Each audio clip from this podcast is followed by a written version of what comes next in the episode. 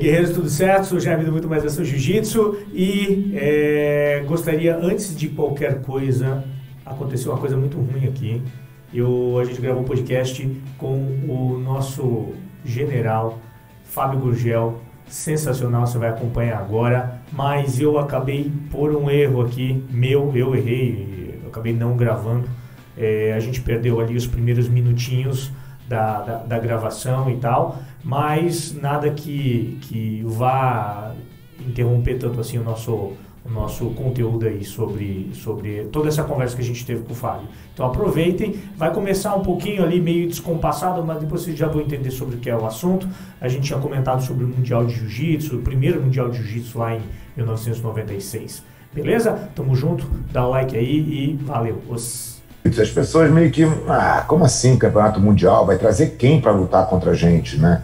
É, o jiu-jitsu brasileiro tinha é, uma hegemonia total e absoluta, né? A gente não conseguia pensar em ninguém que pudesse fazer frente. Hoje é difícil, né? Imagina naquela época. Então, a... eu lembro que eu estava eu tava viajando, o campeonato Mundial, o primeiro foi em janeiro, né? Então, acho que dia 26 de janeiro, se eu não me engano, foi a data da, da, da final. Uhum. E, e, e, eu tinha ido passar o final de ano no Havaí. Eu estava passando férias, eu estava passar o Réveillon no Havaí. Você, você vê o, o, o grau de, de, de, importância, né? Não era assim, eu não me preparei especificamente para o campeonato mundial. Claro, eu estava sempre treinado, era a minha rotina. Mas eu tinha acabado de chegar de férias. E eu treinei aí duas semanas com um pouco mais de intensidade para lutar o campeonato. Né? E porque era assim que era, eu, lutava, eu lutaria o campeonato estando em forma ou não estando em forma. Isso, inclusive, era uma, uma frase do, do, do Jacaré, do meu professor, né?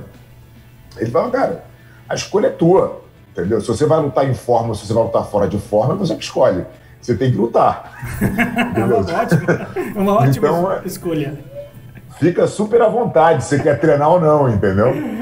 E eu me lembro de ter repassado essa frase para muitos aí da, que vieram depois, né? Baita, baita então, assim, ensinamento. Assim, baita ensinamento. Tens uma escolha, né? É ir. Agora, como você vai, aí é, é você que decide. Se você vai treinado ou não, a escolha é sua, é né? Sua, é isso aí. Ir não é uma escolha, ir é uma obrigação. É Se você é lutador, você tem que estar lá lutando. Boa. Mas enfim, aí eu fui pro, pro, pro campeonato mundial, era um campeonato, obviamente, gente sabia que ia ser um campeonato grande. É, mas não ia. Assim, as pessoas que estariam ali seriam as mesmas pessoas que estavam acostumadas a competir a vida inteira e tal. E aí, para nossa surpresa, o, o, a federação conseguiu trazer de fato um monte de gente de fora. Tanto que a minha primeira luta do campeonato eu lutei com um francês. É, eu, eu, vi, é. eu li o material da, do, do, do, do Alonso, que ele postou na, agora há pouco tempo na, na, no uhum. portal Vale Tudo, e ele tinha e lá tinha tinha, tinha alguns gringos, cara. Sim, alguns sim. Gringos ali, Eles né? fizeram um esforço para trazer nas faixas coloridas, obviamente mais, uhum. mas mesmo na faixa preta. Então eu luto com com com o francês na primeira, depois eu acho que eu luto com o Jucão, aí eu acho que o Jucão foi, aí não sei com quem eu fiz a semifinal. Uhum. E faço a final com o Murilo, que, uhum. que era o. Dentro, olhava a chave, já era ali a final mais provável, né? Uhum, uhum. E eu faço a primeira, a primeira final de Mundial com o Murilo e consigo vencer. E foi muito legal. Né? Teria sido legal de qualquer maneira, porque foi um campeonato bem organizado, foi a primeira vez que a gente fez um campeonato no Tijuca, que era um. Hoje a gente, a gente pensa no Tijuca como o tempo do jiu-jitsu. Sim. É, e, e né, tem pessoas que são saudosistas daquele aquele ginásio um tanto quanto decrépito quando você pensa em, né, e compara com os né? ginásios que acontecem os campeonatos hoje. Sim. Mas naquela época, o, o, Tijuca era o tempo do judô. Só o judô fazia campeonatos no Tijuca. O jiu-jitsu não tinha muito espaço.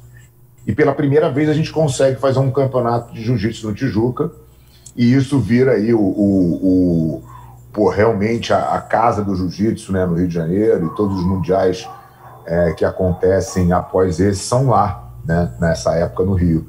Então foi um campeonato grande, foi um campeonato marcante, mas a importância que ele tinha na época, é, ele tinha mais, era mais uma incógnita na real do que um se aquilo realmente iria para frente, né? Eu fico feliz que foi, a gente participou, eu, eu tive presente em, em todos os mundiais desde 96, não faltei nenhum.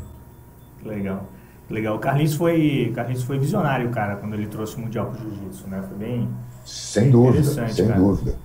O Carlinhos teve alguns pontos, né, cara, de, de assim, que me fazem considerá-lo visionário, uhum. porque ele apostou numa coisa improvável, né? Ah, as pessoas não, não acreditavam muito que isso era possível. Depois ele levou essa estrutura para os Estados Unidos, Sim. que quando a gente achava que estava organizando, ele fez uma mudança de novo é, grande, muito importante, né, para que o jiu-jitsu pudesse ter um, um, um, centralizada a organização do jiu-jitsu fora do Brasil. Acho que foi um, uma outra é, decisão acertada que permitiu que o jiu-jitsu crescesse internacionalmente. Né? Derrubou a barreira da língua, que era uma barreira muito grande é, é, para o jiu-jitsu brasileiro. E, e, é engraçado, eu estava essa umas duas semanas atrás eu estava lendo o livro do do Li Wan Kwon, Li, Li Kuan Wan, que é um o, presi, presidente da, da, de Singapura, né? Uhum. Um líder transformou Singapura do, assim, do, de um país de terceiro mundo para um, um país extremamente desenvolvido. E uma das coisas que ele coloca como estratégia para Singapura se transformar no que ela se transformou uhum é a língua.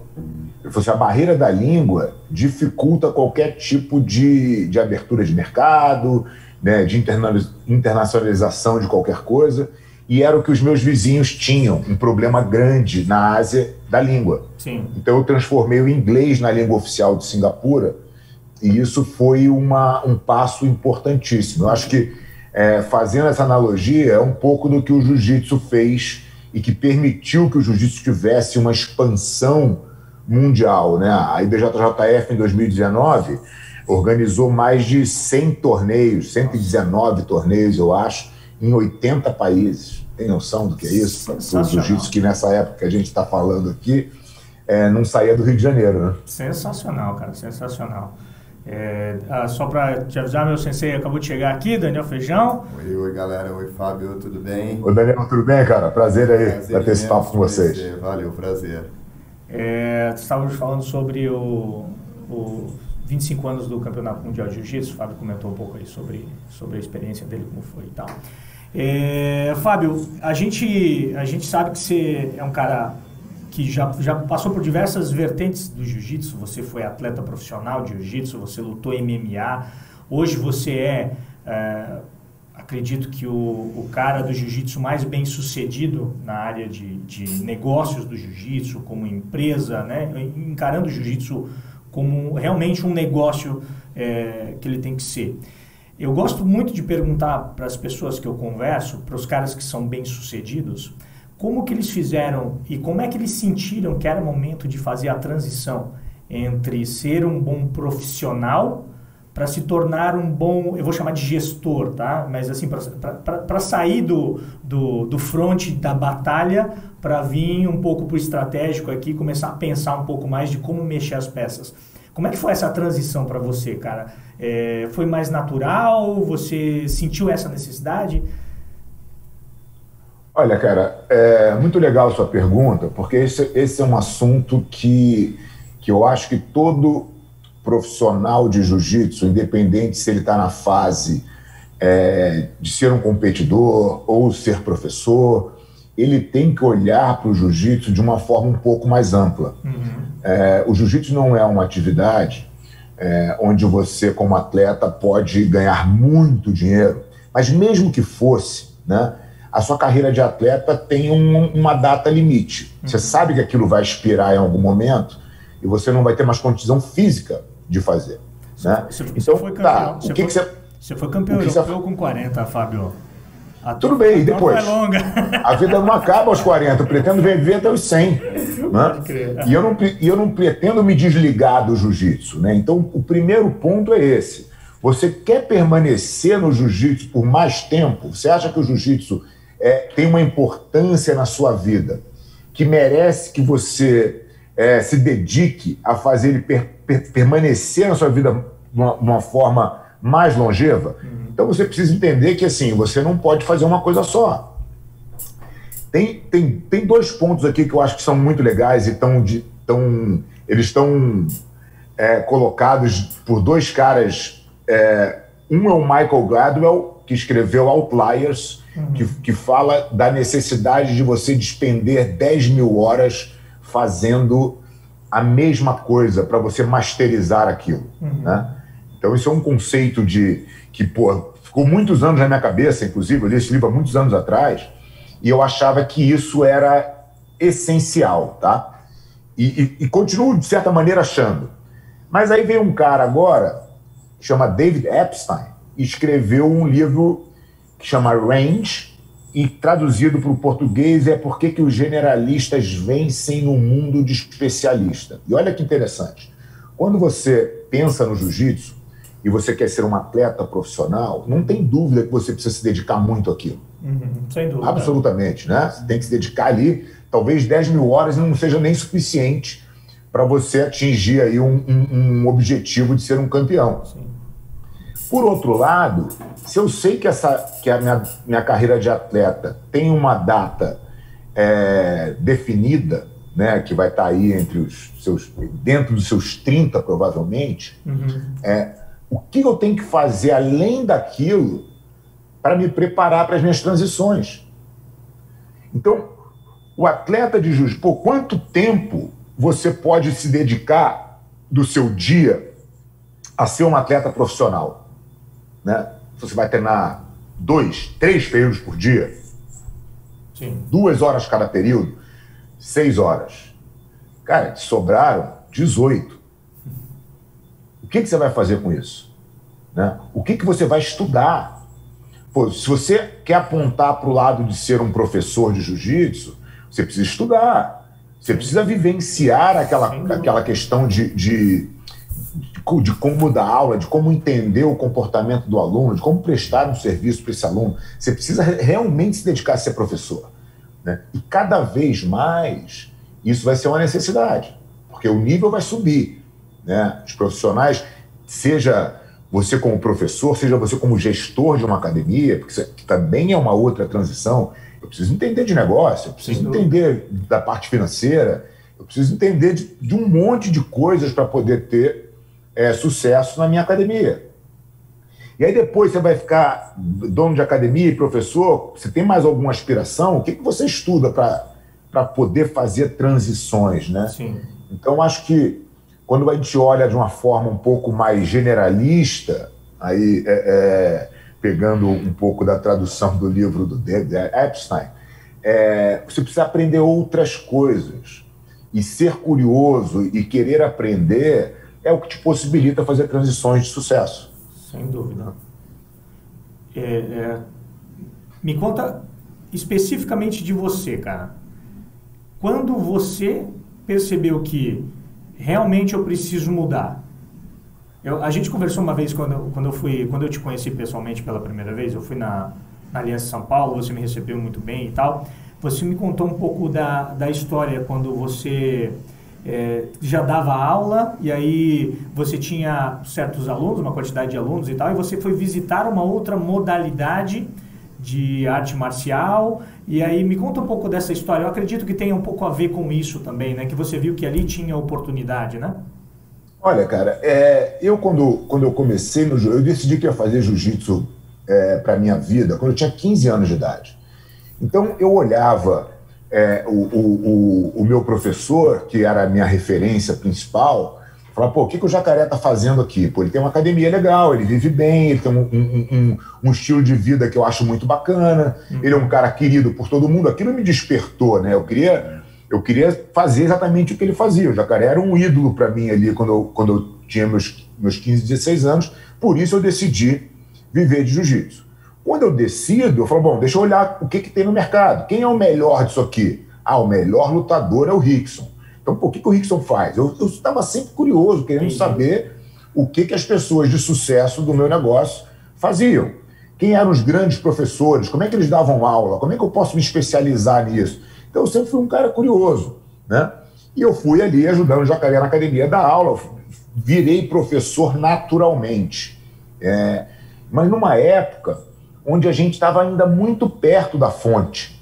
Né? Uhum. O, o, o, Jacaré era aluno direto da Academia Grace, né? foi o último faixa preta formado pelo Hollis. Ele tinha ali o, o sistema de aulas da Academia Grace é, inserido nele, né? de uma forma muito automática. E passou para gente. Eu vivia lá o dia inteiro, eu aprendia a, a, a mesma coisa.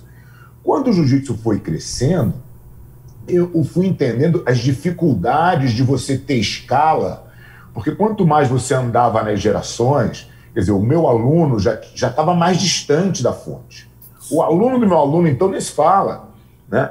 Então, a gente precisava criar um sistema que fosse replicável. E aí eu, eu, eu, eu tive essa oportunidade na Alemanha de bater um papo com um cara que era um mestre de 21, que é um que é um, uma espécie de Kung Fu, né? Uhum. E, e ele, eu batendo papo com ele da aliança, de jiu-jitsu e tal, e eu fiquei espantado com a quantidade de alunos que ele, que ele tinha embaixo da, da rede né, de academias dele, que era uma coisa inimaginável para o jiu-jitsu, né? Ele uhum. tinha 50 mil alunos de 21 só na Alemanha. Eu falei, cara, mas como pode um negócio desse, né? A gente tem o melhor produto disparado, nossa melhor arte marcial, mais eficiente, um, uma luta que eu nunca nem ouvi falar. 21. Né? Como é que o cara pode ter 50 mil alunos? E o que o cara tinha, na verdade, que eu fui a, me aprofundar e entender depois, ele tinha um sistema, ele tinha uma metodologia, ele tinha um caminho para o aluno, que era o que o jiu-jitsu estava perdendo. O jiu-jitsu não tinha mais uma metodologia, porque a metodologia criada pela família Grace foi focada em aulas particulares. Sim, sim. E a gente já estava vivendo um outro momento onde as competições já estavam é, acontecendo, então você tinha turmas de jiu-jitsu ali misturadas, né? E eu comecei a entender que aquilo não era o caminho, que aquilo estava expulsando muita gente do uhum, jiu-jitsu. Uhum. Eu estou falando aí de 20 anos atrás, tá? Quando a gente começou a, a desenvolver a, a metodologia de ensino da Aliança. Então, o que a gente fez foi pegar aquela base de, de, de aprendizado que a gente teve, bem próxima da, da família Grace, da origem do jiu-jitsu no Brasil, e modernizar aquilo para atender mais gente de uma forma replicável. Né? E eu acho que um pouco, é, é, assim, um pouco não, né? acho que a, o sucesso da Aliança hoje está muito enraizado no desenvolvimento da nossa metodologia, que continua em evolução. Né? Agora, agora, por exemplo, esse mês de fevereiro, a gente está lançando o nosso módulo Kids, que é assim, como é que a gente trata a criança dentro dessa metodologia? Como é que esse caminho para o garoto que entra na academia com 4 anos de idade é, vai estar tá linkado com toda a trajetória dele dentro do jiu-jitsu, dentro da nossa, dentro da nossa escola. Isso dá até uma, isso, isso até para dar uma, dar um norte para o próprio aluno, para os pais e dizer o seguinte, olha, é, ele hoje entra com 4, então assim, quando ele tiver 10, ele já vai saber isso, ele já vai ser nessa faixa, nessa, nessa Exatamente. Legal. Você não pode aceitar, cara, assim, que em qualquer sistema, e aí você não precisa nem ficar na arte marcial, mas em qualquer coisa que você vá aprender, você precisa ter um método, você precisa ter uma cronologia de aprendizado que faça sentido para quem aprende. Uhum. Né? Você não chega é, é, numa faculdade de administração e, e, e, o cara, na primeira aula, fala assim: ó, faz um business plan aqui do. Não, você não. tem um preparo, você vai entender muitas coisas antes de estar tá capacitado para desenhar um business plan. Então, isso não difere em nenhum. Você pode ir para qualquer assunto. Né? No jiu-jitsu era diferente. No jiu-jitsu o cara era jogado lá e, cara, se vira aí e me mostra que você aprendeu. Vai na raça, vai na raça, vai lá. Na e... raça. Então, só que o jiu-jitsu acabou aceitando isso como uma coisa boa, é. como uma cultura boa. Não, o cara é casca grossa. Sim, mas o jiu-jitsu não é feito para o cara que é casca grossa. Nunca é. foi. Entendeu? O jiu-jitsu é feito para transformar as pessoas em casca grossa. Então, se você tem uma, um, uma iniciação que é extremamente unfriendly, né, de, de, de, de que te expulsa, você está tirando 90%, 98% das pessoas que possivelmente poderiam percorrer aquela estrada do jiu-jitsu de uma maneira muito mais tranquila. E isso faria com que o jiu-jitsu tivesse muito mais praticantes. E o jiu-jitsu tendo muito mais praticantes, são muito mais oportunidades. Né? E, inclusive para o atleta que defende a, a, o modelo casca-grossa, entendeu? Então, o que a gente fez foi separar essa metodologia de uma maneira onde tem espaço para todo mundo. Sim. Só que o casca-grossa, o competidor, o campeãozão, ele não está misturado com o cara que está começando hoje. Né? O cara que está começando hoje tem uma estrada longa para poder encontrar, se for o caso, um dia esse campeão no tatame. Se, se, ele, se ele quiser, né? Se ele quiser seguir o caminho, ele tem essa opção, né? Mas você não, mas você não coloca ele, é, ele não joga ele aos leões logo no início, né, cara? É, eu acho eu, que é o pré fazer isso, Daime, é você querer fazer uma, uma triagem é, imaginando que você, que quem passar por aquela triagem vai ser campeão. É. Mas isso também não é verdade, né? O cara pode ser um casca grossa, aguentar o tranco ali, passar por aquilo e não chegar a lugar nenhum, entendeu? Porque ele não tem outras habilidades necessárias para se tornar um campeão, né? Então acho que a preocupação de todo professor de jiu-jitsu, é, na sua essência, deveria ser a de levar jiu-jitsu para mais gente. E não o que muitos professores entendem, que é ter como função básica transformar o aluno dele em campeão de jiu-jitsu. Né? São duas vertentes muito distintas e que, no meu entendimento, foram muito nocivas ao jiu-jitsu por muito tempo e, consequentemente, nocivas ao próprio professor, porque ele se, se vê invariavelmente numa situação de dificuldade num, num período muito curto de tempo. E a gente ainda a academia dele, obviamente, não consegue sustentar. E a gente ainda paga o preço disso, né, Fábio? Porque, infelizmente, quando a gente fala de criança, exemplo, é, hoje a gente vai dar aula para pais da nossa idade, sei lá, pais de 30 e alguma coisa, que vivenciaram essa época do jiu-jitsu casca-grossa, daquela ideia do, do pit boy, que o jiu-jitsu não é organizado, né, cara? Então a gente, é, eu acho que vai levar, lógico que a gente está mudando isso. É difícil mas, convencer o pai, né, que você é, fala, né? É difícil convencer o pai. Só quero te falar que, acho que o primeiro livro que eu comprei na vida foi o seu livro, né? Então eu quero falar que tu é um, tu é um pioneiro. É, não, e, não, e, é, não, cara, isso é muito legal. O momento legal fã já passou. não, mas isso, é, mas isso é muito legal de falar pelo, é, pela maneira com que o Fábio foi pioneiro, né, Fábio? Porque não tinha YouTube, não tinha, né, cara? Não tinha internet. Daí quando você Já tinha fala, DVD do Fábio Gugel. Pô. Você fala de estudo, né? E naquela época você tinha que buscar, ou era comprar uma, uma revista, né? uma magazine. E, e quando você fala de oportunidade, Fábio, eu semana passada eu estava vendendo para um cara bilionário no litoral catarinense.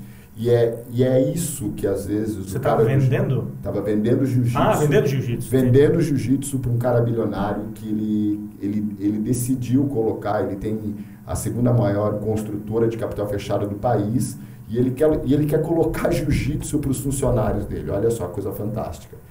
E, e quando eu falo assim, que não é só a competição, não é só o casca-grossa e o, quão, o, o, quanto de oportunidade, cara, que o jiu-jitsu dá para a tua vida, de lugares, de business, de, de, de pessoas. Pô, eu acho que você é o, é o maior case né, disso, de, de vivenciar coisas fantásticas que o jiu-jitsu pode te dar e organizar o jiu-jitsu. E eu falo muito, e o Jaime pratica crossfit, e eu falo que o, que o crossfit ele tem essa coisa de ter muita gente praticando por ser organizado.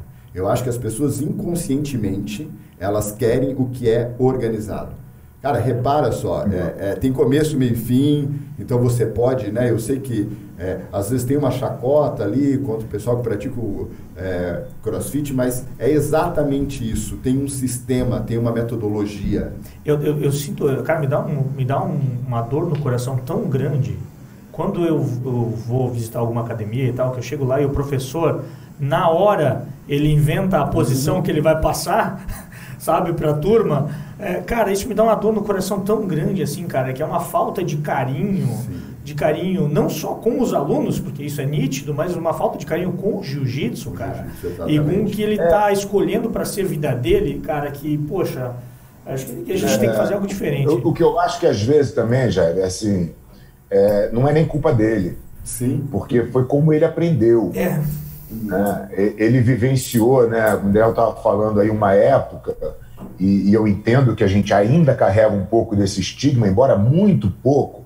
Eu nunca aceitei tá, esse estigma de, ah, de que o jiu-jitsu é de pitbull. Eu nunca comprei essa, eu sempre combati isso é, com ação, né, com atitude. Na minha academia nunca teve esse tipo de coisa, eu nunca deixei esse, esse assunto é, proliferar muito dentro do meu universo, mas eu entendo que existe isso. Uhum. Agora, sabe qual é o maior problema?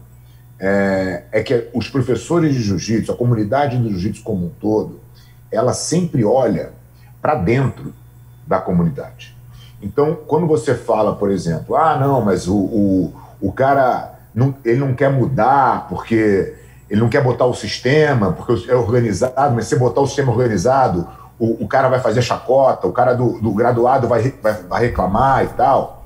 É, é porque você está olhando para aquela meia dúzia de cara já viciado naquele sistema, que é um sistema pouquíssimo produtivo, para não dizer falido. Sim, né? Não tem nenhuma academia de sucesso no mundo de jiu-jitsu que adota esse tipo de mentalidade, mas ainda é uma mentalidade que existe bastante no jiu-jitsu. Porque existem muitas academias falidas, né? Que o cara ali vem, vende o almoço para comprar o jantar e acha que a vida é isso aí. Ele não entende o que, que ele está fazendo errado. Ele não vive, ele né? sobrevive do jiu-jitsu. Ele sobrevive com jiu-jitsu, exatamente. É. É, inclusive, pode até, pode até lançar o Viver de Jiu-Jitsu e o Sobrevive de Jiu-Jitsu. Né? pode ter duas boa, vertentes boa, aí. Boa, Mas o, o importante é a gente olhar e falar assim: olha, eu não vou pautar as minhas decisões e as minhas ações baseado naquele cara viciado nesse sistema. Eu vou pautar as minhas decisões olhando para quantas pessoas de fora eu devo trazer para dentro do jiu-jitsu. Sem dúvida. Né? E aí, quando você faz isso, cara, como você pode trazer uma pessoa para dentro do jiu-jitsu sem ter uma metodologia para ensinar? É um negócio absurdo. Né? A pessoa não é, vai entrar é, no quarto escuro. É impossível de você fazer isso é, é, funcionar, né? A, a, pessoa não vai querer entrar no quarto escuro, cara. né? Onde ela vai entrar, ela não sabe o que tem lá dentro, como é. é que é. Não vai, cara. O ser humano não é assim, não funciona desse jeito. E, assim, e ó, o fato do cara ter vivenciado o quarto escuro e ter vivenciado uma época de casca grossa e, e se vangloriar disso, não pode, em momento nenhum, é, impactar a decisão do professor, do gestor de academia.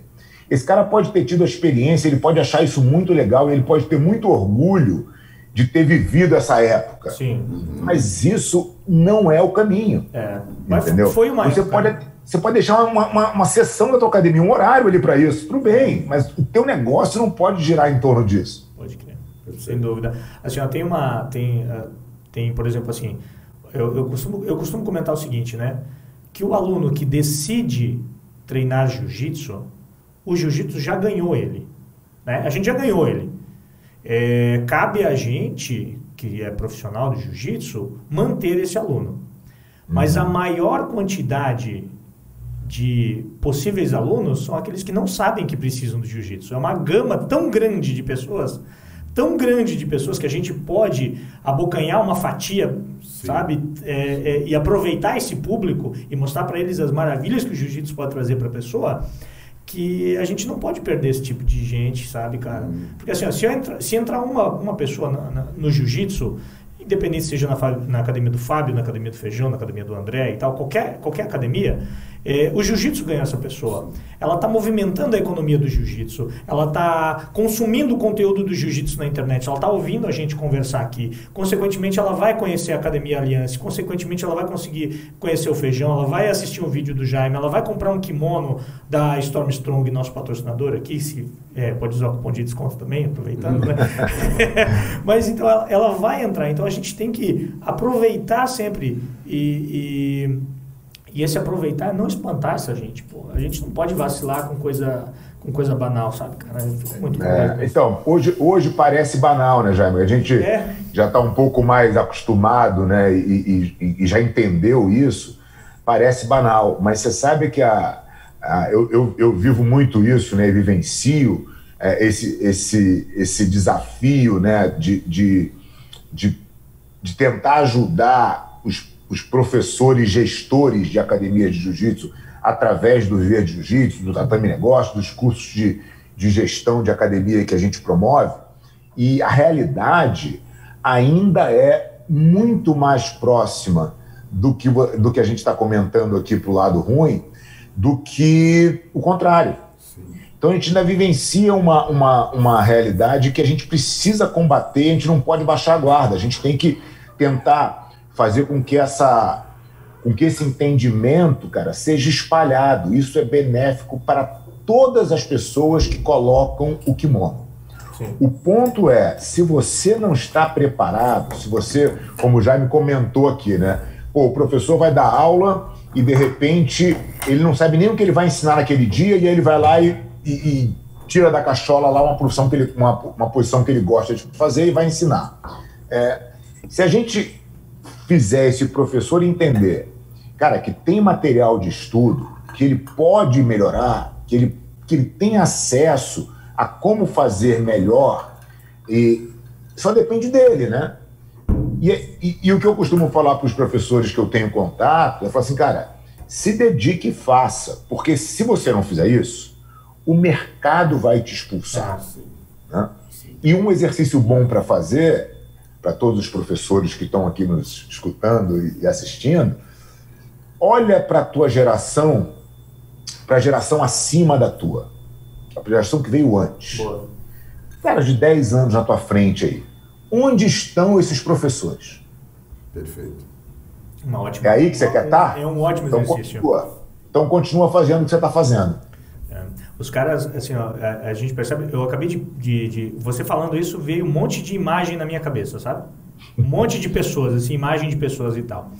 Eu percebo que. O que, que eu percebo?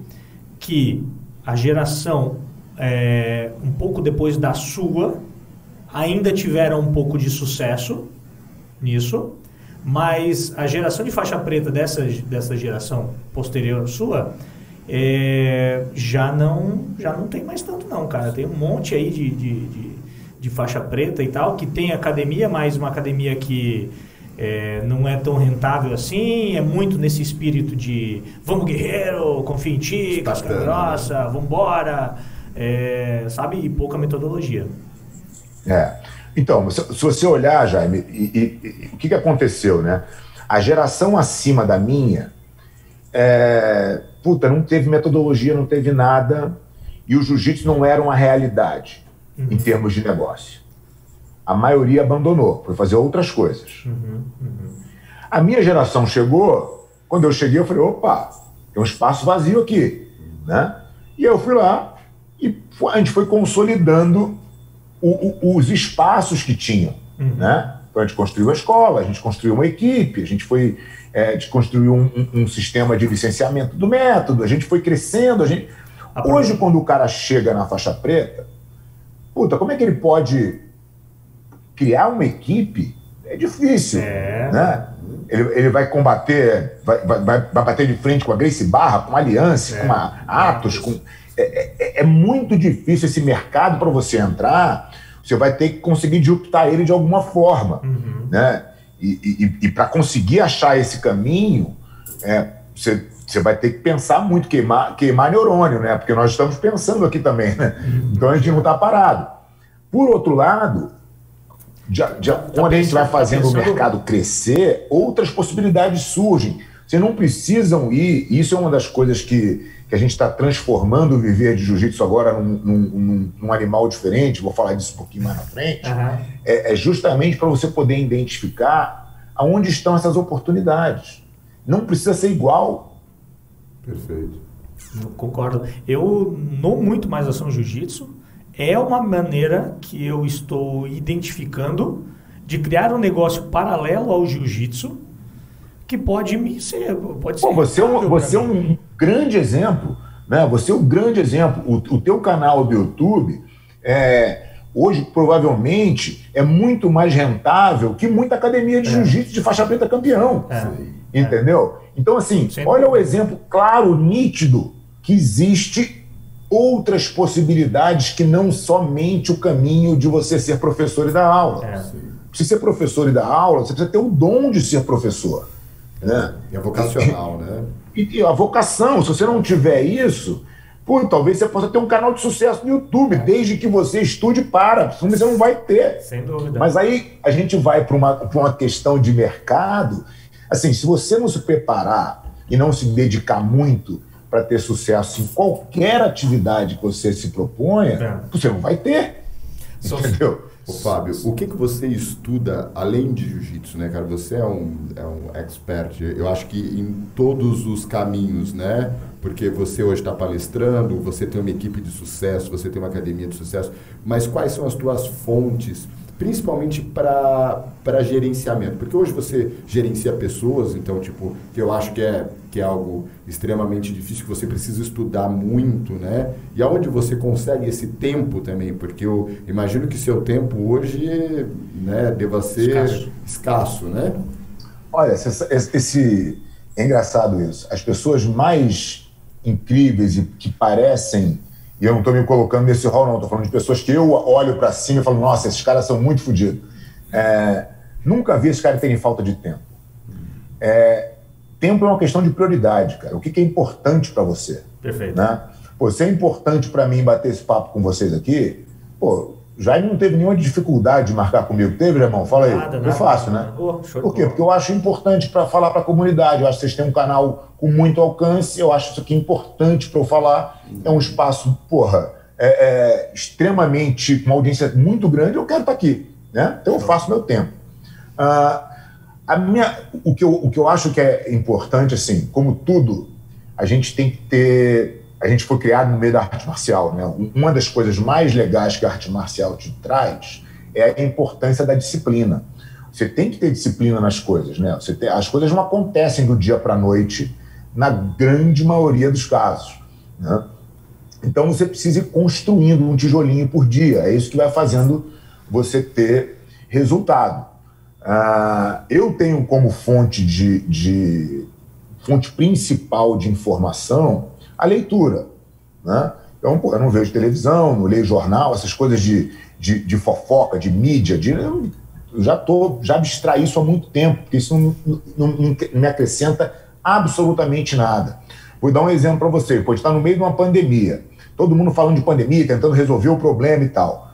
É, essa semana, hoje eu terminei, na verdade, um livro sobre a grande gripe, né? que, é, que é a gripe, a, a gripe espanhola. Uhum. Se você ler o livro, te, te ensina muito mais sobre pandemia e como se deve lidar do que você ficar assistindo TV Globo. Verdade. Né? Que você vai comprar uma ideia enviesada, com interesses escusos que querem te fazer um, uma lavagem cerebral de alguma maneira. Para um lado e para o outro, tá? Não estou dizendo aqui é, defendendo uma bandeira, não. É, então, a forma como eu, como eu vou atrás de conhecimento, na maior parte das vezes, é através de leitura.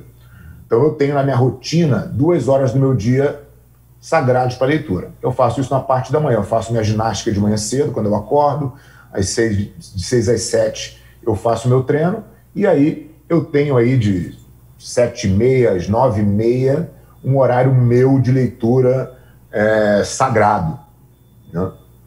Então, só essas duas horinhas que, que eu passo lendo, não vendo TV e não lendo jornal, me fizeram ler mais de 50 livros ano passado. Caraca! Então, quem que você acha que está tá mais informado do, do mundo, né? 50, 52, para ser mais preciso, livros que eu li, ou quem ficou vendo Instagram e, e, e, é. e assistindo TV, né? Então, acho que essa, essa é uma fonte muito importante que eu incentivo as pessoas muito a, a, a desenvolver esse hábito.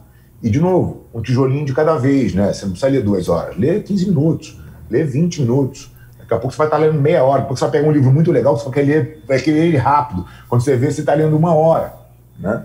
E, e, hoje, vou te falar mais, tem, tem uma, tirando essa parte da leitura, a gente vem mais para um. E aí, nessa parte de leitura, tem muito livro de business, eu gosto muito de ler livros de negócio. Uhum. E isso vai me levando para um outro caminho que, o, que hoje é uma realidade, cara, você pode estudar aonde você quiser. Agora, nesse momento, eu estou fazendo um curso em Harvard de, de seis semanas de estratégias de disrupção. Livro é, é, é, um, é um curso, eu estou adorando, um negócio fantástico, o sistema dos caras é muito bom, tudo muito maravilhoso. Uhum. E eu estou fazendo um curso com 350 pessoas do mundo inteiro. Né? A gente tem grupos de estudo e tal. Então, é, cara, conhecimento é, hoje em dia ele é disponível.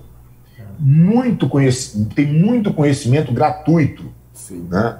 Você não precisa pagar um curso em Harvard. Você pode fazer e, e, e, achar muito conhecimento disponível na internet. É só você querer, entendeu? Agora, ficar falando e dando desculpa e ficar sentado no saco é a coisa mais fácil do mundo, né, cara? Mas isso aí não te leva a lugar nenhum, né? Pode crer. Fábio, eu, eu, eu, te, eu, te, eu, tinha um, eu tenho um problema ainda que eu estou resolvendo na minha vida, que muito baseado nisso que você falou, assim, é uma, é uma, uma, verdade absoluta. A gente nunca dá, nunca dá, a gente nunca dá importância se a gente, ah, aliás, a gente nunca dá importância se a gente não der prioridade, né? Quer dizer, a gente não está dando importância se a gente não dar a prioridade para o negócio. E eu, eu não falava inglês. Né? Então, assim, eu tive uma dificuldade muito grande e tal, e a minha vida profissional nunca me exigiu falar inglês, e eu estava bem aquele acomodado, assim, e tal. E em março do ano passado, quando começou a pandemia, eu decidi que eu realmente ia começar a estudar inglês. Eu tive, eu tive ajuda e tal, né? E eu estou estudando de março até agora, faz um ano que eu estou estudando inglês. E todo dia, todo dia, no mínimo uma hora, eu me dedico a isso. Cara, a evolução que eu tive foi fantástica, bicho. É. Em um ano me dedicando a isso. E é o que o Fábio falou, assim, a gente começa com tijolinho, tijolinho. No começo é ruim, no começo dói, no começo é, é, é incomoda, né? Porque você está num momento de desconforto e tal, e depois você começa a entrar dentro do fluxo e aquilo começa a ser natural e você começa a ver evolução e começa a sentir empolgado e isso vai e, cara, e, e a coisa se torna natural. Então, é, é. é bem, bem nessa mesmo. É, e, e, e, você vai ver, cara, assim, é, o, o, o, o, falar inglês hoje para o jiu-jitsu, para quem pretende viver de jiu-jitsu, é quase que uma obrigação. É, porque, porque o, o jiu-jitsu é mundial. Né? E, e se você quer potencializar as suas oportunidades, você não pode ter a limitação da língua, né? Sim, sim. Não é, é, é fundamental. Parabéns aí pela tua decisão, porque Obrigado. É, eu acho que a gente buscar a nossa evolução, cara, é. Quando, quando a gente pensa, a gente estava falando, o Daniel estava falando de gente, né, de gerir pessoas e tal. Uma das coisas mais importantes que tem na gestão de pessoas é você olhar aquele cara e ver se ele tem é, é, o, o, assim, a habilidade de aprendizado. Ótimo. Né? Esse cara tem vontade de né? aprender, né? esse cara tem capacidade de aprendizado, ele tem vontade de aprender. É, isso é o mais incrível. Né? E, e, porque assim, todo mundo, se, se, o cara tem a vontade, ele vai atrás, ele aprende. É, né? E, e, ele vai se dedicar, e ele vai ser um cara disciplinado, e ele vai ver que isso é, é desse jeito que tem que fazer. Então você vai ter um, um, um, as pessoas perto de você sempre com, a, com, uma, com uma busca do conhecimento. Né? Eu acho que quando você se cerca de pessoas que buscam o conhecimento, essas pessoas vão te empurrando para frente, né?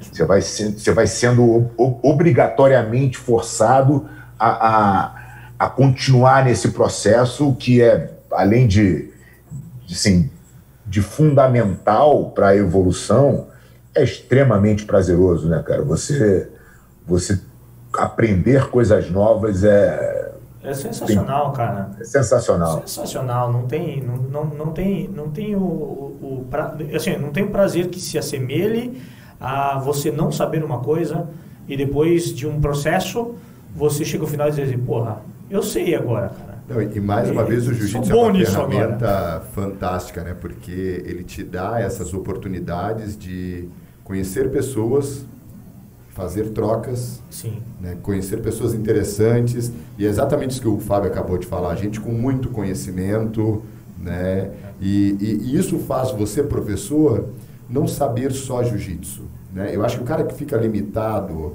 né? A gente já conversou sobre isso, ah, porque o cara é duro, né? Uhum. E cara, se o cara é só duro, mas se ele não lê, se ele não estar, é, né? Se ele não ficar atualizado, cara, esse aluno talvez fique com você menos tempo ou pouco tempo né? Porque você falou um negócio agora, Daniel, que me lembrou um, um, uma coisa que, que acho legal compartilhar com vocês. fontes de informação, né? Eu estava falando aqui de alguns de leitura e tal, uhum. mas os meus maiores professores na minha vida foram os meus alunos. Sim, é, é, é ex exatamente sempre, isso. É, eu sempre dei muita aula particular, a aula particular sempre foi um, um, um, um, uma coisa importante dentro da minha jornada como professor e, e, sempre foi uma parte importante do meu negócio, né, dentro da academia. E, e eu tive nos meus alunos particulares pessoas sensacionais e grandes professores. Né? Que, e imagina você poder ter contato, cara, com mentes brilhantes que estão ali no melhor momento de lazer deles, que é aprendendo jiu-jitsu, que te tratam como igual, porque aí é uma questão, de, obviamente, de postura, né? mas eu, eu, eu sempre me coloquei de uma maneira é, nunca abaixo, né? Mas pelo contrário, você está vindo até aqui aprender comigo uma coisa é, que você não sabe. É, né? Claro, então claro. É, é, uma, é uma. Eu sempre me valorizei muito nesse sentido e eu construí grandes amizades, cara, com, com esses meus alunos que foram grandes mentores e professores e são até hoje. De profissionais excelentes nas suas áreas, né, cara? Então, assim, com, Sim. com toda certeza, você teve cara... grandes médicos, advogados, empresários. É, é, empreendedores de todos os tipos, cara. É, é, é realmente é um universo muito rico, né? É, você traduziu o que eu queria falar. São é. essas oportunidades. Quando eu me refiro, é exatamente essa experiência. Mas agora, se você também não, não estiver disposto e só, e só ou, ou, ou se ver como superior, ou só querer ensinar o jiu-jitsu, de repente você está perdendo mais uma oportunidade. né? Mas olha como as coisas se ligam, né? A gente estava falando aqui da, da questão da metodologia, da importância de tratar o jiu-jitsu de uma forma diferente, oferecer ele para mais pessoas.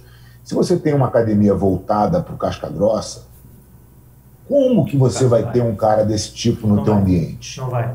Não, não vai. Não vai ter. Não vai. Não vai ter. O seu, o, o seu ambiente, ele, ele é extremamente é, é, sim, ele não é um ambiente confortável, né? Ele não, ele não é acolhedor, é o contrário, ele expulsa as pessoas. É. As pessoas não se sentem parte daquilo. Né? E você deixa aí escorrer pela tua mão uma oportunidade de aprendizado que talvez, cara, que pouquíssimas profissões é, é, podem é, te proporcionar, entendeu? Cara, eu fico, eu tô, eu fico pensando aqui no, numa, num, num, leque de, de alunos meus que, que eu tive durante a, a, a, minha vida aqui em São Paulo como professor. Cara, e onde os caras estão hoje, o que eu aprendi com eles. O, o, o atual CEO da Ambev foi meu aluno há muitos anos, Jean Gereissati. É, pô, conheço. Florian, Florian Bartunek é um cara que já fiz até back-to-back -back com ele, aí, um dos maiores caras do mercado financeiro, aí, presidente do conselho da Fundação Estudar, do Jorge Paulo Lema. O, pô, Geraldo Azevedo, um cara de, de que, que eu fui almoçar semana passada e que é um cara de, de agência de publicidade, foi dono da, um, um dos sócios da Daniel Gama, na época a Nel Gama era uma das maiores agências do Brasil. Quer dizer, são tantas informações diferentes, tantas mentes brilhantes, é, cara, que você não absorver isso, ou pelo menos tentar absorver, né? Porque absorver o conhecimento desses caras realmente é muito, mas você pelo menos tentar absorver um pouquinho do conhecimento de cada uma dessas pessoas é, é essencial para o sucesso de qualquer um. E quem, quem tem essa oportunidade? É, Só o jiu-jitsu pode te proporcionar um negócio desse, cara. Não tem outro lugar. Porque são poucas as modalidades também, cara, que as pessoas querem fazer a aula particular. Né? Eu acho que a gente tem essa oportunidade, essa chance do contato, né? Eu até eu comentei isso semana passada que que no primeiro contato com uma pessoa você já encosta nela, então você já quebra uma barreira, então já já aproximou muito e a pessoa se, né, ela acaba se sentindo íntima. E daí é uma porta que você abriu, cara, que você não pode perder. Fábio, deixa eu te perguntar uma coisa. É, o Pimentel foi seu aluno? O Pimentel foi meu aluno. Foi seu aluno, né? E, eu, eu, queria comentar o seguinte, que é exatamente isso que a gente está falando de pessoas, pessoas extremamente importantes no seu, nos, seus nichos e tal, muito bem sucedidas e tudo, e tudo mais.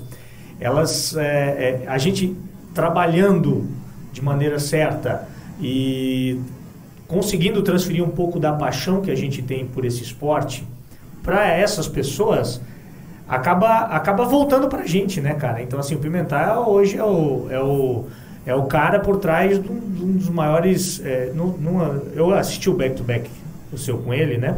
O, uhum. E, cara, é o cara por trás da Dream Art, cara.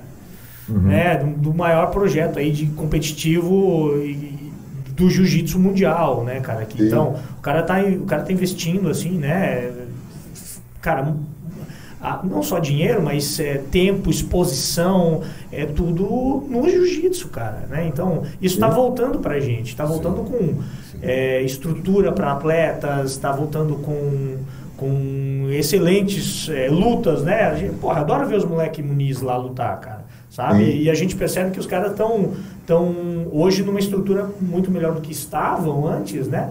Porque a gente, de alguma maneira, nessa história do jiu-jitsu, a gente te conseguiu proporcionar é, jiu-jitsu para as pessoas que estão devolvendo isso para a gente hoje, né? Então, pô, é, e, e, e, é muito legal você falar isso, porque a gente está falando, cara, quando você cria aí uma, é, esse cinturão de, de, de pessoas que se tornam apaixonadas pelo jiu-jitsu, né? É o, é o, caso do Pimentel e de tantos outros. É, essas pessoas são formadoras de opinião. Então, o, o, a sociedade vai começando a olhar o jiu-jitsu de uma outra maneira. Né? Então, a, eu acho que o, o, ponto é esse. Assim, quando, quando o cara vai numa academia que é séria, que trata o aluno da, da forma correta, que se preocupa com o processo metodológico, que, que realmente é uma escola de jiu-jitsu, essas pessoas têm prazer em, em, em fazer parte daquilo elas têm prazer em divulgar aquilo uhum. né, nas redes, né, na, na, nas redes que, que eles têm acesso e tal. E isso vai fazendo com que o jiu-jitsu seja colocado no lugar que ele deve estar. Né? Então, é, é to, tudo que você faz, você deveria ter esse cuidado. Né? Toda vez que você vai dar uma aula, é, você não sabe quem está no, teu tatame ali, que, o que, que o aluno está passando exatamente. Né? Você pode estar num grupo grande e tal. Mas você dá uma aula desleixado, né, uma aula sem cuidado, sem atenção, pode estar jogando uma imagem muito ruim naquele aluno que de repente pode sair dali, aquele cara poderia eventualmente ser uma grande oportunidade. Poderia ser um Pimentel que maltratado jamais voltaria para o jiu-jitsu. Perfeito. Entendeu? E, e, e, jamais botaria todo esse esforço que ele coloca, entendeu? Então acho que as academias têm que, os professores de jiu-jitsu têm que se conscientizar de que eles têm um papel fundamental né, no, no crescimento do todo. E, e, o crescimento do todo beneficia eles. Né? As pessoas têm que parar de pensar só no almoço de amanhã. Eu falo que a gente está no mesmo mar, né, cara? Eu acho que até uma frase sua isso aí, que se, se cara, se o mar tá bom para todo mundo, né? A maré tá, sobe, todos os barcos to, sobem. To, todo mundo vai é subir, aí, cara. Eu, penso muito, muito parecido. Essa frase não é minha, eu roubei de alguém e pode usar à vontade, que é do meu. de você agora. Show de bola. Fábio, fala um pouco pra gente aí do Viver de Jiu-Jitsu. Você ia comentar alguma coisa que tá mudando Cara, aí vi... e tal? Você sabe, o Viver, o Viver de Jiu-Jitsu, ele começou com uma ideia de compartilhar é, as boas práticas de gestão de academia, né? Uhum. Então, pô, eu entendi que eu tinha chegado no modelo de sucesso na Aliança São Paulo, eu tinha atingido a capacidade máxima de alunos que eu poderia atender naquele espaço. Uhum. Eu falei, puta, que legal, acho que é, dá para formatar isso e compartilhar. E a gente dividiu o Viver de Jiu-Jitsu em três pilares, né? Estrutura técnica, estrutura financeira e o, o marketing digital que estava começando naquela época. Uhum. O Viver de Jiu-Jitsu foi, foi lançado há quatro anos atrás. De lá para cá, muita coisa mudou, muitas oportunidades surgiram, muitas tecnologias apareceram. O jiu-jitsu que criou muito mais oportunidades. E a própria gestão de academia também evoluiu muito, né? Então, o que, que aconteceu agora? Ao invés de, de eu ficar reeditando o viver de jiu-jitsu e estar tá sempre correndo atrás do próprio rabo ali, né, contra a evolução, porque são, a evolução é diária realmente, as dores são diferentes é, é, de lugar para lugar, de academia para academia, a gente decidiu transformar o, o Viver de Jiu-Jitsu numa, numa plataforma de ensino constante. Né? Então, ao invés do Verde Jiu-Jitsu ser um, ser um curso onde você entra lá, assiste as 30 aulas e, e, e acabou, uhum. é, ela vai, vai virar uma plataforma onde você vai ter o conteúdo disponível para você e conteúdos novos é, periodicamente. Né? Sejam eles aulas em vídeo voltadas para a gestão, sejam eles aulas de oportunidades novas, seja, enfim, a gente vai criar ali uma comunidade é, e o modelo de negócio vai mudar, né? Ele vai virar uma assinatura, o que vai transformar isso numa, numa, numa num custo muito menor, né? Uhum. Para quem para quem está ali na outra ponta Sim. assistindo, e a gente vai trazer muito mais conteúdo, e esse conteúdo vai estar tá muito atualizado, né? Porque a, a ideia inicial, o, o Viver Justo tem 30 aulas, a gente vai botar uma aula nova por semana, né?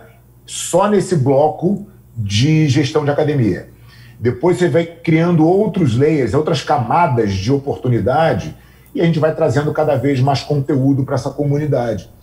Então, estou é, muito, tô muito animado, cara, com esse projeto. A gente deve lançar isso muito, muito em breve.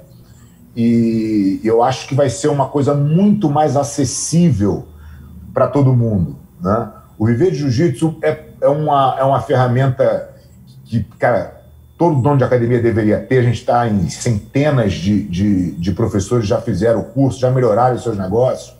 É, mas às vezes o cara cara está apertado, né? O cara é aquele cara que vende o almoço para comer o jantar. Uhum. Ele está sobrevivendo de jiu-jitsu. Quando você fala que ele tem que fazer um investimento de dois mil reais, o cara fala, por mais que aquilo, é, assim, é, seja garantido que ele vai voltar aquele investimento muito rápido, Sim. cara, ele tem que desembolsar o dinheiro, né? E aí não tem fluxo de caixa para isso. será?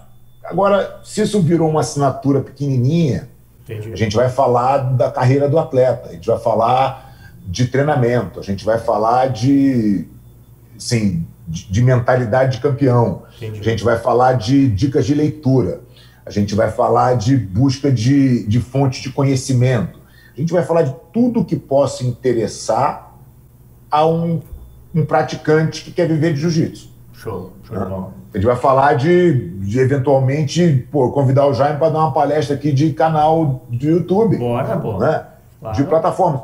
Tudo, tudo que a gente puder compartilhar com a comunidade do jiu-jitsu, que ajude, que ajude as pessoas a viver de jiu-jitsu, independente de que ramo de atividade que ele decida, a gente vai fazer no Viver de Jiu-Jitsu com essa nova cara de comunidade, entendeu? Show, show, show de bola, show de bola. Abrir outros negócios, né, ao redor do jiu-jitsu e não só para professor, né? Entendi. Sim, claro. Legal. Cara, imagina é, é, a indústria de kimono, uhum. né? Você vê quantas, quantas marcas surgiram e sumiram, né? Nossa, um monte. se, se você olhar no universo de 10 anos, é. cara, você vai achar aí meio, talvez três ou quatro marcas que permanecem. Uhum. Né? Sim. E talvez uma centena de, que, de marcas que apareceram e foram embora. Até porque são muito. É, aí o que acontece? Não tem estrutura é, de conhecimento e as, os caras vão muito aventureiro, né? Não conhece o mercado de, de, de, moda, vamos dizer assim, né? Porque eu, eu trabalho com moda, né? Não trabalho, uhum. não conhece o mercado de vestuário e aí o cara diz, ah, é só fazer kimono, pô. Então vai lá e vai fazer. E, eu falo que é um nicho, cara. Esse nicho, eu acho que o lutador ainda precisa de uma de uma de uma fightwear, enfim, enfim, eu acho que toda tribo tem ali as suas marcas. Eu acho que no mundo da luta a gente está muito voltado ainda muito só para o kimono. Acho pouca tecnologia e falta uma vestimenta mesmo, né, cara? Um, um estilo. E eu, cara, quando eu falo estilo, porque existe moda no jiu-jitsu, né? É. Também é um mercado, Sim. não é? Sim. É, é assim, ó. Então, o ponto é esse, né? Quem sabe fazer? Por que, que o cara que, que eventualmente está no ramo de confecção, o que, que ele precisa entender da comunidade do jiu-jitsu para que ele possa entregar um produto que tem demanda? É, né? Então, assim, você precisa estar dentro da comunidade, você precisa entender o que as pessoas pensam, você precisa saber como as academias funcionam, você precisa entender um monte de outras coisas, você precisa entender de equipe, de campeonato. Então, a ideia da plataforma, cara, é trazer uma visão 360 graus de tudo que acontece no jiu-jitsu. É. Né? E, e, e, e, hoje, e hoje o mercado de, de, de fightwear do jiu-jitsu é muito, é, é perfeita essa sua, essa sua visão, porque ele é, ele é muito olhando para dentro do jiu-jitsu, para dentro de um Exatamente. público que está dentro do jiu-jitsu. Cara, tem, tem empresa de jiu-jitsu que põe um pitbull estampado no peito. Né, que tá, é, o cara, a camisa, o cara vende camisa escrito nas costas competidor. É, Jaime, eu vou te dar um exemplo do exatamente céu. do que você está falando. Eu nunca vou usar uma camiseta dessa, velho. Assim, É, nunca. então, mas olha, olha como é que as coisas são interessantes. É, é, essa, essa, esse mês agora, é, a gente teve uma reunião com, com um fornecedor que a gente estava aqui discutindo a questão do licenciamento de, de, de produtos e tal, da Aliança Brasil. E aí a gente mostrou os layouts que a gente gostaria e tal.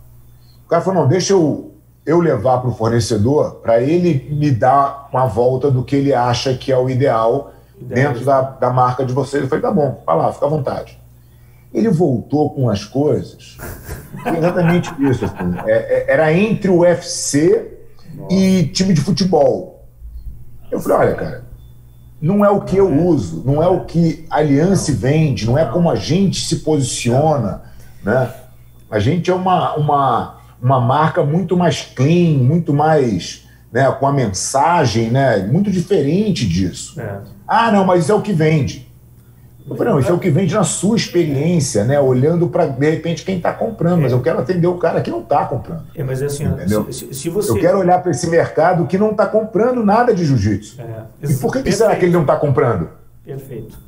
A gente vai começar a ganhar dinheiro quando a gente não do jiu-jitsu consumir, começar a consumir de jiu-jitsu. Exatamente. Né? É o que Entendeu? acontece com outras marcas, sei lá, com outras tribos, com surf, com skate, né? Quantas pessoas que usam, né? Sim. E, É. e- e que, e que nunca, que nunca surfaram, É. não é, cara? As marcas É. são case disso, né? O modelo do surf é muito legal de olhar, porque você, você, pô, você tem um, provavelmente você deve ter um short Quicksilver na tua casa, É. ou de alguma marca de surf, que você usa para a praia, você não pega onda. É. Sim. Né?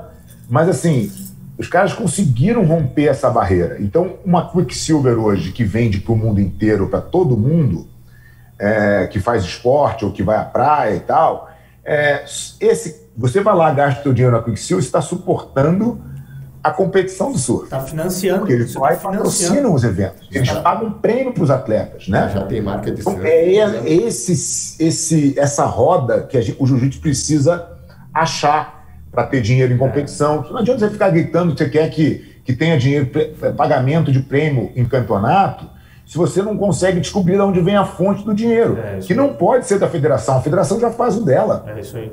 Por que, que a federação vai tirar o dinheiro dela para pagar prêmio? Ela nunca fez isso. É. Ela até começou a fazer, tá? Mas é, é muito mais um cala-boca de, de, para a comunidade ficar tranquila É do que uma solução sustentável.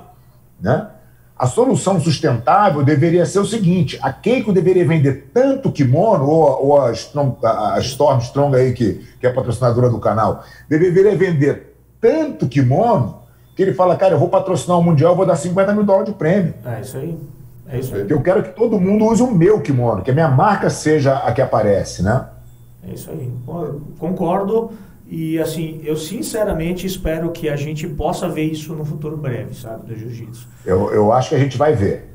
É, é, eu, eu acho que a gente vai ver uma. eu Não sei se a gente vai chegar nesse ponto do surf que a gente está falando, é, mas eu acho que o jiu-jitsu vai caminhar nesse sentido. O, o, o meu ponto principal é que, assim, para isso funcionar, as academias precisam melhorar o serviço.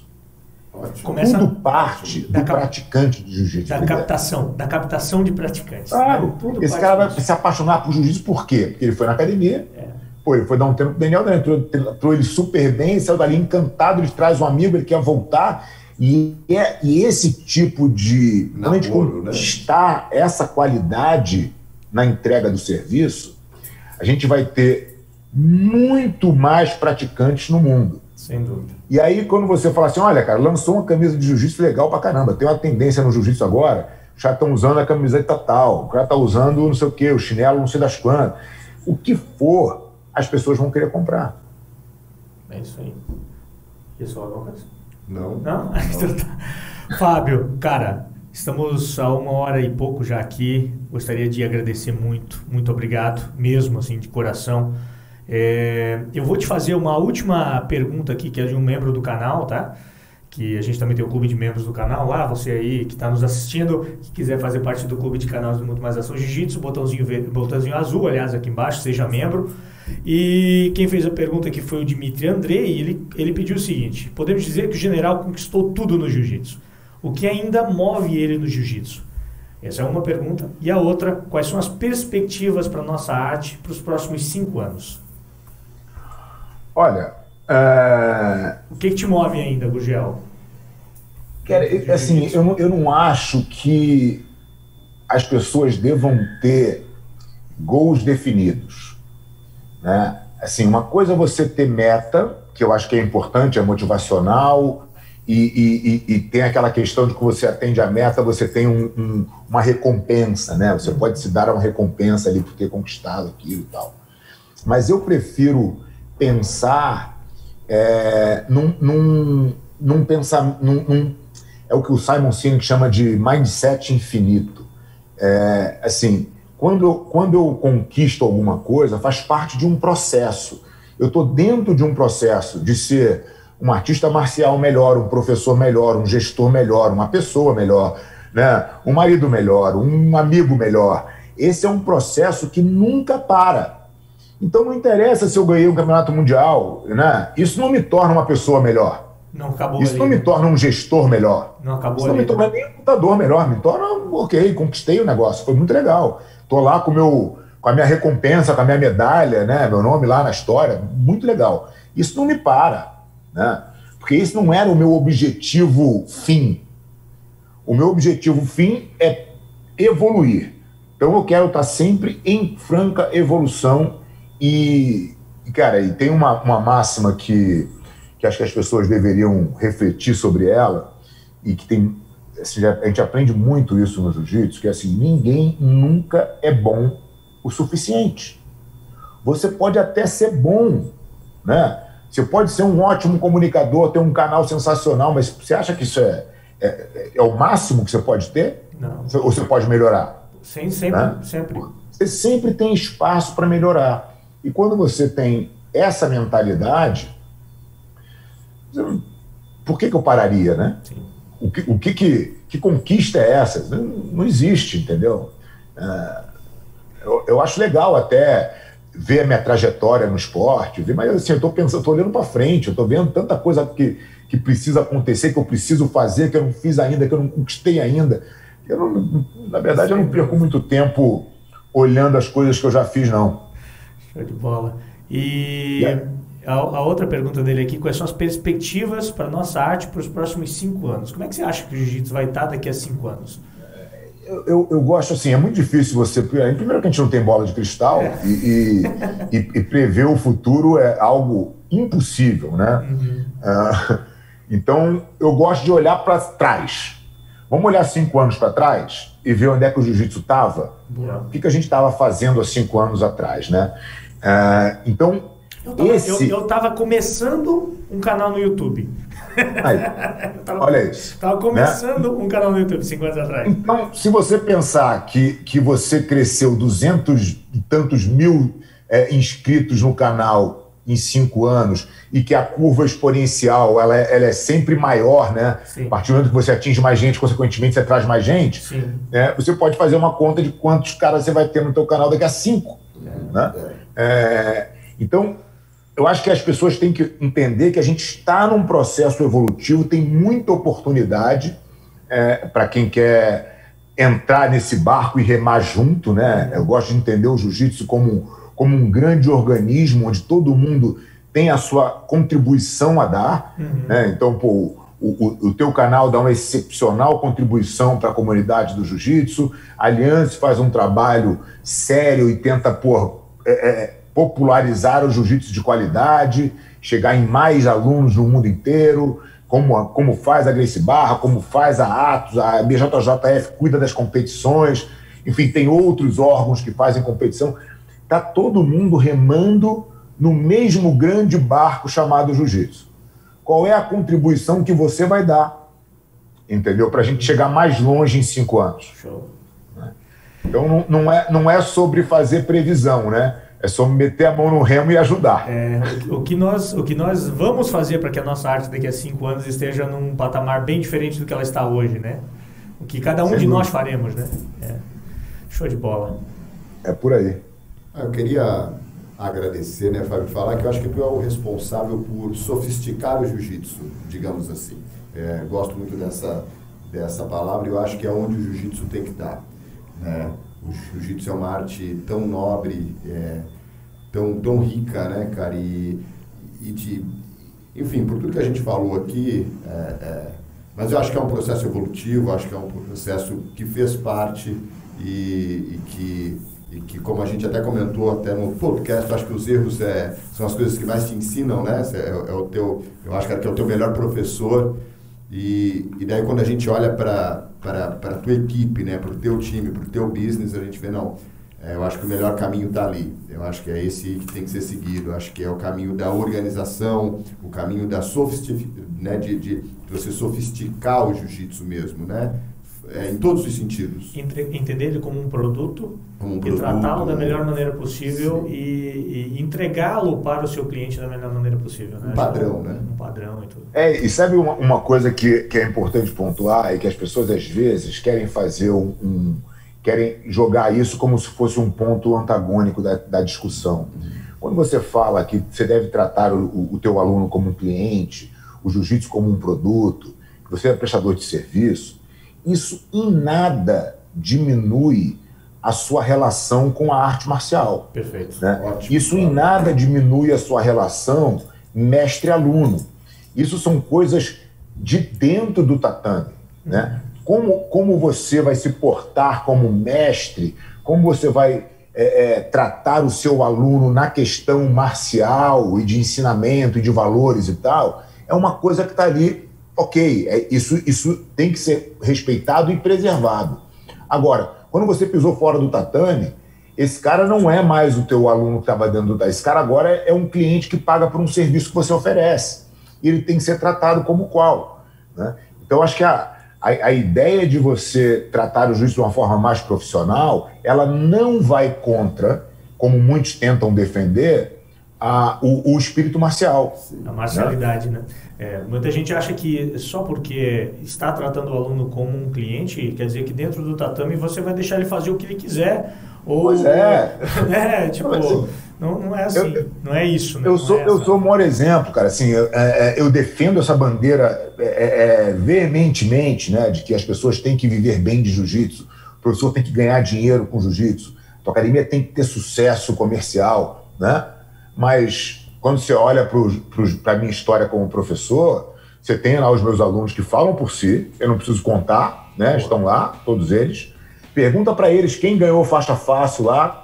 Pergunta para os meus alunos quem comprou faixa na história da, da, da vida, né? Eu tenho né, 31 anos de faixa preta, eu ganhei a coral agora, é, e, e, eu tenho 139 faixas pretas formadas, e só. Eu nem formo mais faixas pretas, porque eu já parei de dar aula no meu dia a dia, né? não tenho mais a, a rotina, então não me sinto mais no direito de graduar ninguém a faixa preta, porque eu não sou mais um professor efetivamente no tatame todos os dias. Né? Então, assim, ninguém respeitou mais a arte marcial e os valores do que eu. Né? Sem dúvida. Sem Mas, do outro lado, eu também tive sucesso comercial. Meu negócio é, é, é, é educativo, é bom, e isso faz com que eu permaneça no jiu-jitsu muito mais tempo. Show de bola. Fábio, obrigado, cara, mesmo assim, foi sensacional. Obrigado, Jamal, valeu, Daniel, obrigado pelo obrigado, papo obrigado. aí, foi um prazer estar com vocês aí, espero que a audiência tenha curtido. O prazer foi todo nosso. Show de bola. Uh, galera, dá o curtir aí, comenta, segue o Fábio lá nas redes sociais, segue o Daniel nas redes sociais também, arroba Deep, segue muito mais Ação Jiu-Jitsu. Tamo junto, espero que vocês tenham gostado do papo, um abraço, tamo junto, é nóis, muito mais Ação Jiu-Jitsu, muito mais Jiu-Jitsu pra vocês.